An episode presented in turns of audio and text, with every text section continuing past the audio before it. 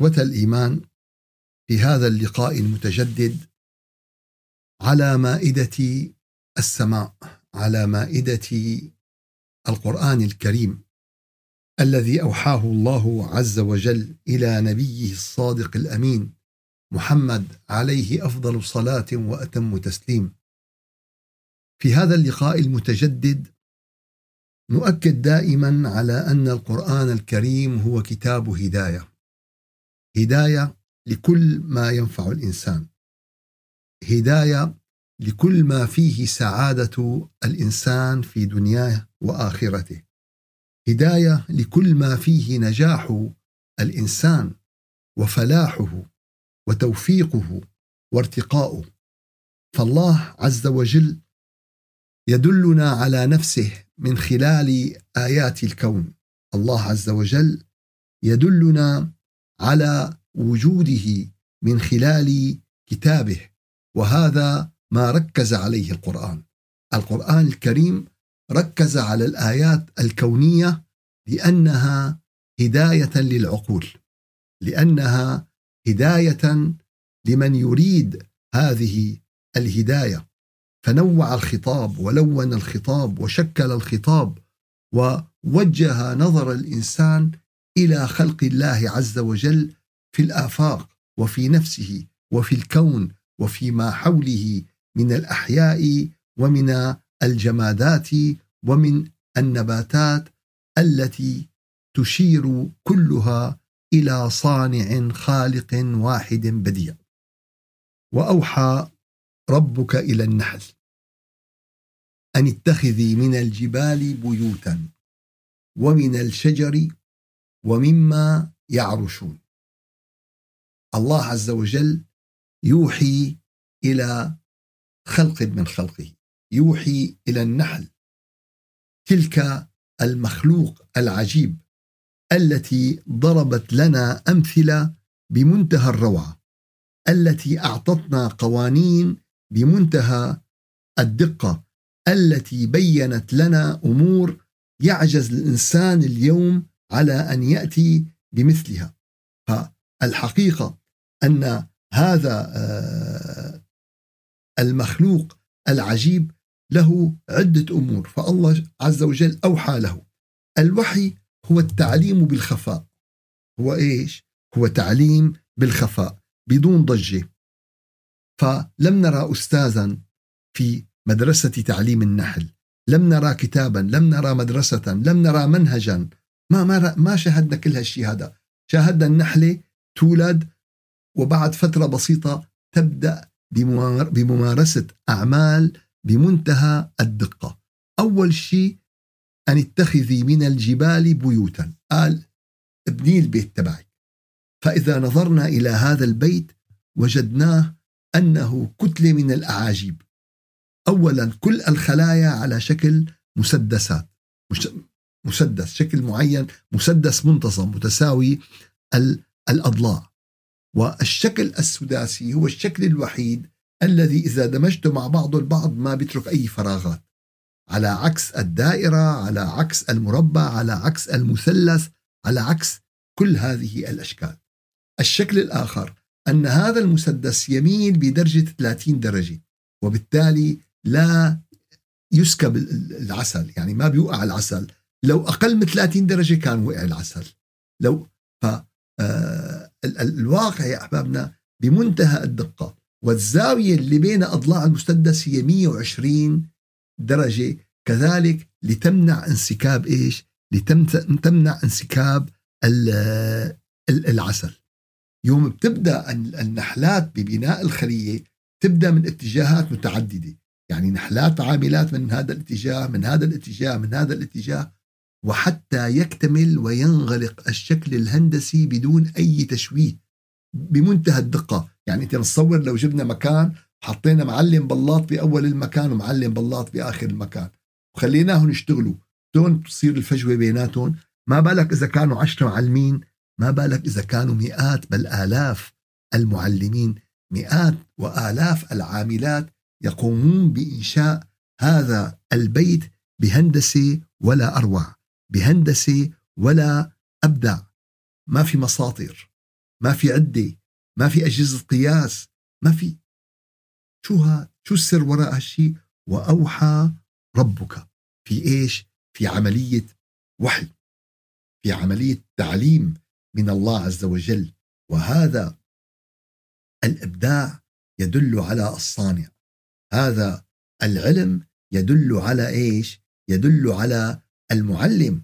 وهذا سر يا أحبابنا. وهذا سر التعليم الإلهي. وأنه مصدر العلم لمخلوقاته قد ذكر بأول لحظة من خلق الإنسان. أول ما ما وقف سيدنا آدم على أقدامه وعلم آدم الأسماء كلها. العلم. ثم العلم ثم العلم. ولكن أهم شيء مع العلم اليوم في أيامنا حيث كثرت مصادر العلم وكثرت الكتب وكثرت الوسائل أهم شيء مع مصادر العلم اليوم أن نسعى إلى العلم النافع. اللهم علمنا ما ينفعنا وانفعنا بما علمتنا وزدنا علما وعملا متقبلا. فالله عز وجل يوحي إلى النحل. عمري البيت ابني البيت بهذا الشكل الهندسي البديع. وخلي مجموعة من النحلات العاملات بأجنحتها تخلي هالبيت هذا يتكيف ويتهوى بالصيف بشكل يحافظ على درجة حرارة معينة وخلي هالنحلات العاملات تغلق الثغرات والفتحات بمدخل الخلية حتى تكون هالخلية دافئة متوازنة في الشتاء. فالصيف بيكون في عملية وبالشتاء وبالشتاء بيكون في عملية. وكذلك الأمر تقوم آلاف العاملات بتنظيف هذه الخلية. ما بصير يكون فيها فيروسات ما بصير يكون فيها مكروبات ليش؟ لأن يعيش بهذه الخلية من عشرة آلاف إلى ثمانين ألف نحلة. من عشرة آلاف لثمانين ألف نحلة موجودة بهذه الخلية. فبحاجة إلى تنظيف بحاجة إلى من علم ذلك؟ كل السر وأوحى ربك إلى إلى النحل أن اتخذي من الجبال بيوتا ومن الشجر ومما يعرشون. وكذلك الأمر يعني آه، كل نحلة بدها تدخل في كود معين في كلمة سر بتعرفه بتدخل للخلية. في آلاف الخلية بالحقول والكذا ولا تدخل كل نحلة إلا لخليتها. اليوم ابن آدم بيقول لك والله خربطت أنا بالبناية تبع بيتي. والله خربطت بالحارة والله خربطت. إيه إيه بتكون بيكون صار له 20 30 سنة عم بيروح وبيرجع على على بيته وعلى حارته وبيوم من الأيام بلحظة من اللحظات بخربط. قال النحلة ما في. في كود. قبل ما ما يعرف الإنسان المفتاح وقبل ما يعرف القفل وقبل ما يعرف الكود يسمح للنحلة بالدخول أو عدم أو عدم الدخول. ثم كلي من كل الثمرات. أول شيء بني البيت. بعدين شو بتساوي؟ بعدين تنطلقي إلى إيش؟ إلى العمل. فالسكن للإنسان المنزل للإنسان. في كثير ناس بتلاقي صار عمره 30 40 سنة وما فكر يشتري بيت. صار عمره كذا ولا فكر يأسس هذا البيت. هون الآيات تبين أنك أنت أيها الإنسان بحاجة إلى أن يكون لك بيت وبحاجة إلى أن تسعى لإيش؟ لتملك هذا البيت يكون عندك البيت اللي أنت عندك اللي أنت قائم عليه. أما لا والله أخي أنا هلأ بكير. ليش لا أشتري البيت؟ وكذا وكذا وكذا. لا البيت أساسي في حياة الإنسان والآية تشير إلى ذلك. أول شيء أن اتخذي من الجبال إيش؟ بيوتا. فمفهوم آه البيت ومفهوم السكن يا أيها النمل ادخلوا مساكنكم. فخطاب. للحيوانات أن اهتموا بهذا البيت. وهذا البيت قد يكون آه سكن. وهذا البيت قد يصبح جنة المرء. وهذا يعني آه البيت قد يكون واهنا ضعيفا ممزقا مفتتا. إن أوهن البيوت لبيت العنكبوت. ليش أوهن البيوت لبيت العنكبوت؟ ليش؟ لأن المرأة تقتل الذكر والمرأة آه، الأم آه، يعني آه، والذكر يأكل الأولاد وبيت متفكك ممزق عائلة مشتتة فأوهن البيوت لبيت العنكبوت. مو من بنائه. قد تلاقي واحد بيته أحجار وحديد وأسمنت ولكن البيت ممزق. الأم بجهة والأب بجهة والأولاد بجهة والعلم بجهة والدين بجهة والأخلاق بجهة. فهذا بيت ممزق هذا بيت يعني أصابه الوهن. أصابه الضعف. لاحظوا يا أحبابنا أن اتخذي من الجبال بيوتا. أول شيء قال لك البيت. البيت بده يكون كالجبل. شو؟ البيت بده يكون بالجبل محفور. البيت مو القصد فقط مواد البناء كما ذكرنا وإنما أهمية البيت في الإسلام. إذا كان البيت مهم للحشرات إذا كان البيت مهم للنحل إذا كان البيت مهم للنمل فكيف هو للإنسان. وكما ذكرنا البيت هو بسكانه لا بجدرانه. هو بأبنائه وأبيه وأمه وعائلته وأسرته. وأوحى ربك إلى النحل أن اتخذي من الجبال بيوتا. يكون قد ما كان البيت متين. يا أحبابنا لن تهزم امه الأسرة فيها قوية. ولكن حينما تتفكك الأسرة يوم تجي على مجتمع تطلع بتلاقي أبناء الأسرة واحد باليمين وواحد باليسار واحد بالشمال وواحد بالجنوب والبنت هيك عم بتفكر والأم هيك عم بتفكر والأب هيك عم بفكر. فاعلم إذا كانت هذه بنية الأسرة في المجتمع فاعلم بأن هذا المجتمع آيل إلى الهلاك والسقوط لا محالة. شو؟ آيل إلى الهلاك والسقوط. كثير من المجتمعات اللي سقطت طلع على افرادها طلع على أفراد الأسرة تلاقيهم مشتتين ممزقين كل واحد آه، بديرة الأخ عم بيتقاتل مع أخوه والأخ عم يرفع دعوة على أخته والابن عم بيغضب وعم بيخلي أمه تغضب. وقصة لا تنتهي. فاتخذي من الجبال بيوتا. يعني البيت بده يكون شو؟ بده يكون مثل الجبل. ببنيانه الداخلي وتماسكه. ثم هلأ ارتاح الاقتصاد واشتغل واعمال. ثم كلي من كل الثمرات. فاسلكي سبل ربك ذللا. يعني هلا روحي بقى ابني واشتغلي وسعي وقومي بعمل يعني في منتهى الروعة. فتقوم النحلات بأخذ الرحيق من الأزهار. وكل زهرة أخذ منها الرحيق فتعرفها النحلة. ما بتجي عليها نحلة أخرى؟ سبحان الله. طيب نحن بنعرف إنه هي زهرة راح رحيقة ولا هيك من نظرة أو من تطليعة أو النحلة تعرف أنه هي النحلة إيش؟ انتهى الرحيق. انتهى الرحيق تبعها فلا آه، تأتي إليها. فتأخذ آه، هذا الرحيق وتقوم بعملية التنقل بتلقيح هذه النباتات. فالنحل هو من أهم وأكثر الملقحات للنباتات. ولولا هذا التلقيح لانهارت الزراعات. طبعا النحل وغيره من الحشرات. النحل هو المساهم الأكبر ولكن في هناك كثير من الحشرات. كذلك تلعب هذا الدور بعملية إيش؟ اللقاح. كلي من كل الثمرات. فاسلكي سبل ربك زللا. فزللا يخرج من بطونها شراب مختلف ألوانه. ف آه، هون يا أحبابنا يخرج من النحل عدة أمور عدة أمور أهمها العسل أهمها إيش؟ العسل ليش؟ لأنه هو بيكون الإنتاج الأكبر والإنتاج آه، شو اسمه ولكن ينتج كذلك من النحل ما يسمى العكبر وهي المادة التي تعقم فيها والتي تقضي على البكتيريا والتي تلف فيها أي آه، معتدي له حجم كبير يقتل ثم يلف بالعكبر ليمنع انتشار الفيروسات ويمنع انتشار الميكروبات. فيخرج منها العسل يخرج منها العكبر يخرج منها الغذاء الملكي. الغذاء الملكي هذا أرقى الأنواع التي يعني آه، تخرجها النحل وهو يعني غذاء خاص. لإيش؟ خلاء خلاء غذاء خاص للملكة وكذلك تقوم بإيش؟ بصناعة الشمع. فكل هذا الأمر مين علمها مين ثقفها مين بين لها مين يعني عطاها؟ فطبعا كله ينضوي في كلمة هي مفتاح السر وأوحى ربك إلى النحل.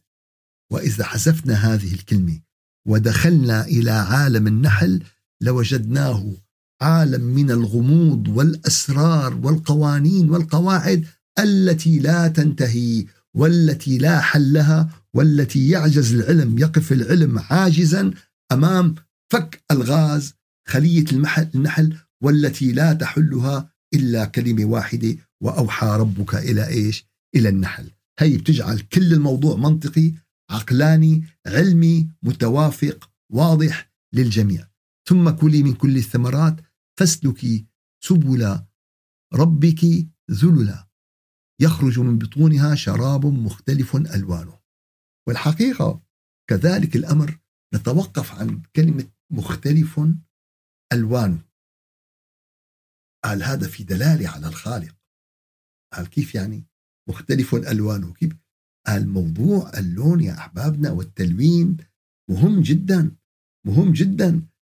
فانت يوم تيجي بتلاقي والله فرضا آه، هل يا ترى اللوحة الأبيض والأسود مثل اللوحة الملونة؟ واللوحه الملونة فيها شغل أكثر فيها أداء أكثر هل يا ترى التلفزيون العادي مثل التلفزيون الملون؟ فالألوان تنبيك تعطيك حنضرب مثال لنبين الموضوع أكثر. دخلت أنت على حقل فوجدت الحقل كله مطلوس ورد أصفر.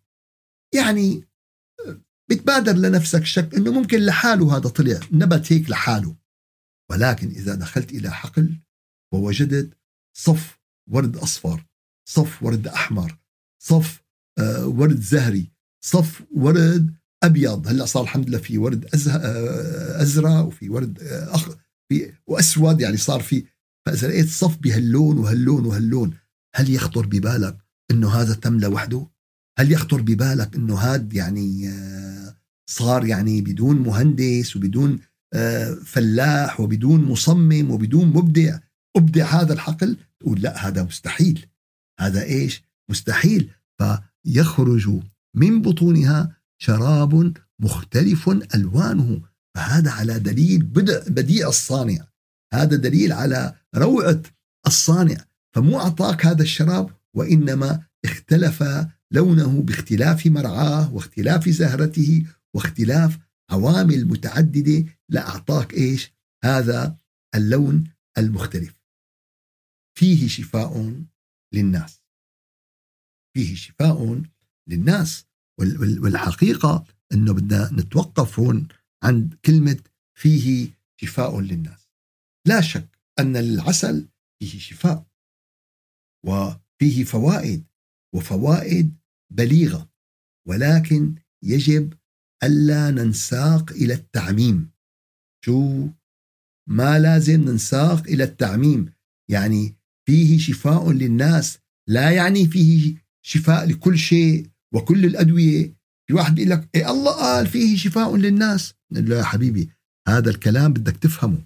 هذا الكلام معنى النص ودلالة النص أن في كلمة فيه شفاء فيه شفاء النكرة في موضع الإثبات لا تفيد العموم. النكرة في موضع النفي تفيد العموم. أما النكرة في في موضع الإثبات لا تفيد العموم. تفيد الخصوص. شو يعني؟ هون كلمة فيه شفاء إثبات. شفاء أتت نكرة قال هذا معناتها آه لخصوص معين. فيه شفاء من بعض الأمراض. وليس لكل الأمراض. شو معناتها هالكلام؟ معناتها هالكلام هذا الأمر بدنا نخضعه لبحث هذا الأمر بدنا نخضعه للمختصين من آه، الصيادلة من معامل الأدوية من الأطباء من الكيميائيين من الكذا ليدرسوا هذا السائل العجيب ويقرروا بعد ذلك أي الأمراض التي يفيد فيها أي الأمراض التي لا يفيد فيها أي الأمراض التي قد يكون مؤذيا فيها. مؤذي. هلا بيقول لك أوعى الطفل قبل عمر كذا ما بصير طعمي عسل ما بصير. قبل قبل عمر معين شي بيقول لك ست اشهر شي بيقول لك سنة شي بيقول لك سنتين بيقول لك ما بصير قبل عمر معين. العسل ممكن يكون ضار بهالحالة هي من الحالات. وهذا يؤيد النص. فكلمة فيه شفاء للناس مثل ما ذكرنا النكرة في موضع الإثبات تفيد إيش؟ لا تفيد العموم وإنما تفيد الخصوص، فالمعنى أنه فيه شفاء من بعض الأمراض للناس. بين واحد يقول لك خلص الله هيك قال خذ عسل بيشفي كل شيء هذا ليس كلام علماء. لا بالنص ولا بهذا القول. فيه شفاء للناس.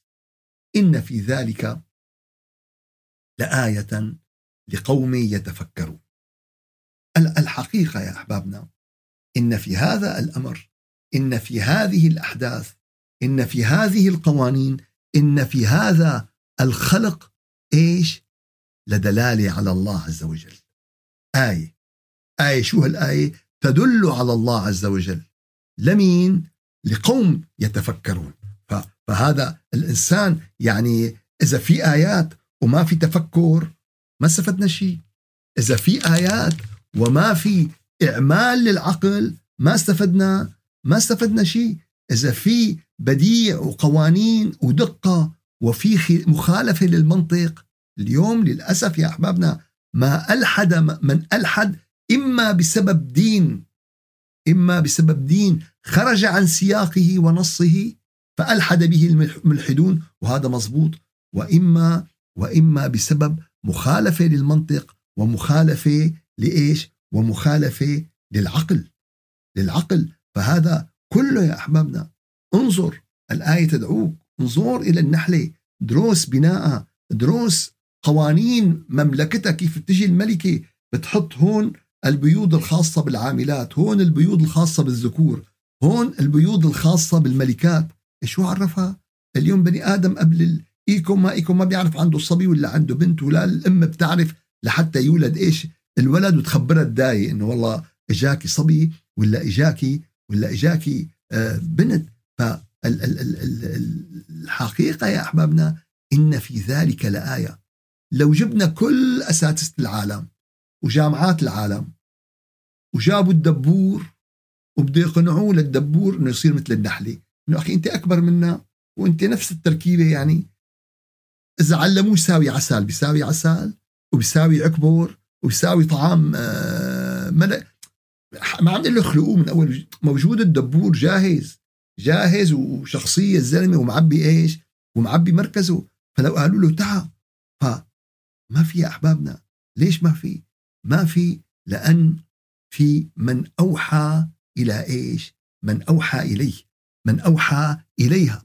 فهون يا أحبابنا إن في ذلك لآية لقوم يتفكرون.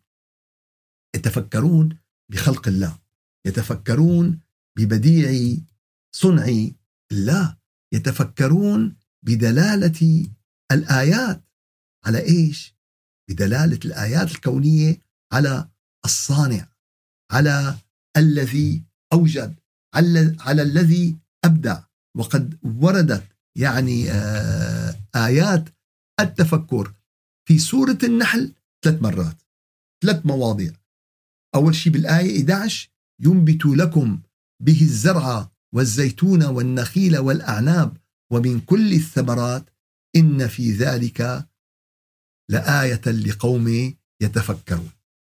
وكذلك آه، وردت في آه، قول الله عز وجل بسورة النحل بالآية 44 بالبينات والزبر وأنزلنا إليك الذكر لتبين للناس ما نزل إليهم ولعلهم يتفكرون. ونزلت في ثالث موضع في قول الله عز وجل ثم كلي من كل الثمرات فاسلكي سبل ربك ذللا يخرج من بطونها شراب مختلف ألوانه فيه شفاء للناس إن في ذلك لآية لقوم يتفكرون. الله عز وجل يدعونا لإعمال العقل. الله عز وجل يدعونا لإعمال الفكر. ليش؟ لأن الآلة اللي ما بتستخدمها بتصدي. شو بيصير فيها؟ بتصدي.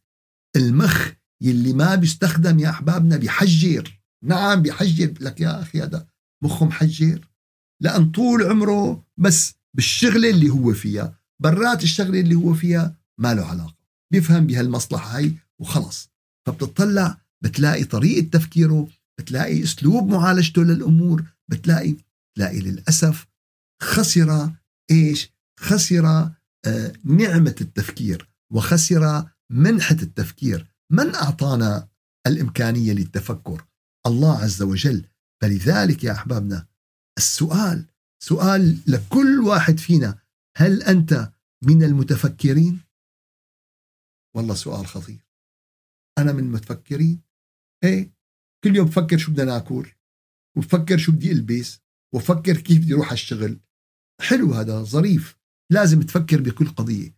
ولكن هل تفكرت بالله؟ هل تفكرت بوجود الله؟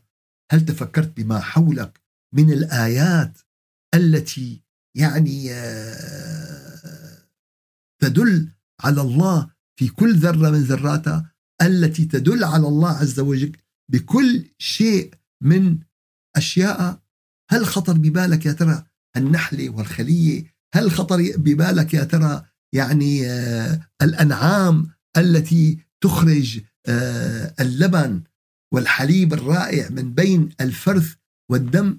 هل خطر ببالك ثمرات النخيل اللي فيها 144 فائدة الأعناب التي فيها ما فيها؟ هل خطر ببالك؟ هل خطر ببالك نزول السماء هل خطر ببالك من أوحى لخشب المشمش أنه ينبت لنا الزهر وينبت لنا أجمل الثمار وأطيبها هل خطر ببالك من أوحى إلى حطب الشوك ليخرج منه الورد والزهر الجميل؟ ومن التراب ومن التربة يخرج لنا العطر والأريج؟ هل يا ترى أحبابنا بدنا نفكر بده يكون عندنا تفكر وإلا وإلا شيئا فشيئا فشيء تغلب علينا ظلمة الحياة. وإلا شيئا فشيئا فشيء تغلب علينا يعني مآسي هذه الدنيا. فلا نعود لابد لكل أحد فينا أن يكون لك باليوم تفكر يكون لك باليوم يعني نظر في هذا الخلق. طلع وقف بجنينة خمس دقائق انظر إلى الشجرة انظر إلى الطير انظر إلى حشرة كيف عم تتحرك بالأرض. انظر انظر حولك بها انظر إلى السماء إلى النجوم إلى الكواكب. وفي السماء رزقكم وما توعدون. وفي الأرض آيات للموقنين. قال يا ربي لا عم نشوف السماء ولا عم نشوف الأرض. قال وفي أنفسكم. أفلا تبصرون؟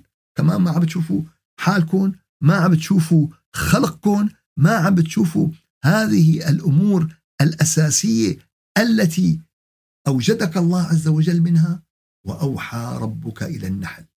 سر من أسرار الله عز وجل.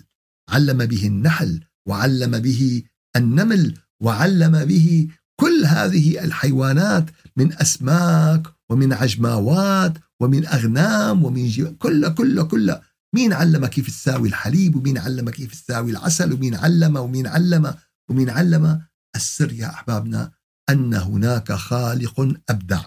أن هناك خالق صنع أن هناك خالق أوجد. لذلك بعد كل هذه الأمثلة أتت الآية سبعين والله خلقكم. مين اللي خلقكم؟ مين اللي خلق كل شيء حولكم؟ قال ما بنعرف. قال شلون بدنا نعرف؟ قال العلم. العلم بكرة. يا أحبابنا العلم النافع هو العلم اللي بيكون مرتكز على العقل والمنطق. ما بيكون مرتكز على الغيبيات. أنا أتفاجأ من أناس علماء بتقول له أخي مين أوجد بيقول لك ما بنعرف. كيف بدنا نعرف؟ العلم سيكشف. نحن اليوم نعلم أنه كل ما تقدمنا في علمنا كل ما تقدمنا في جهلنا. وهناك نقطة فاصلة في حياة البشر اليوم قبل كورونا وبعد كورونا. أصحاب نظرية أن العلم سيأتينا وسيدلنا على كل شيء يعني انهارت عند إيش؟ عند فيروس. فيروسها وانهارت عند جبل أو عند كوكب أو عن نيزك ضرب كوكب الأرض. فيروس فيروس ضل مشغل العالم. آه شو اسمه؟ ولهلأ ما فينا خبر لا شلون فتنا لا شلون طلعنا. ضايع الطاسة ولا حدا عرفان شيء بالقضية. فلذلك لابد أن نرجع إلى كتاب الله لابد أن نرجع إلى هدي السماء. والله خلقكم. إن شاء الله بالأسبوع القادم نتابع مع آيات سورة النحل. سبحان ربك رب العزة عما يصفون وسلام على المرسلين والحمد لله رب العالمين. ووظيفتنا يا إخواننا ويا أخواتنا انه نستجيب لنداء الله ونستجيب لأمر الله عز وجل. إن في ذلك لآية لقوم يتفكرون. أن نكون من المتفكرين. أن نعمل عقولنا. أن نعمل أذهاننا. أن نعمل أرواحنا. وموضوع التفكر موضوع كبير وكبير جدا. ذكر أكثر من 11 مرة بالقرآن الكريم بمختلف المواطن. بس بدنا نبلش. وأنا أنا بقول لكم بلشوا وبتشوفوا كيف سيتولد عندكم من الأفكار سيتولد عندكم من السرور سيتولد عندكم شيء يزيد إيمانكم ويزيد صلتكم بالله عز وجل. والحمد لله رب العالمين. الفاتحة. أعوذ بالله من الشيطان الرجيم. بسم الله الرحمن الرحيم. الحمد لله رب العالمين وافضل الصلاة واتم التسليم على سيدنا محمد وعلى آله وصحبه أجمعين. اللهم أعنا على ذكرك وشكرك وحسن عبادتك ولا تجعلنا يا إلهنا يا مولانا من الغافلين. اللهم أرنا الحق حقا وارزقنا اتباعه وأرنا الباطل باطلا وارزقنا اجتنابه. واغفر اللهم لنا ولوالدينا ولمشايخنا ولأرباب الحقوق علينا. ولكافة المؤمنين والحمد لله رب العالمين. الفاتحة.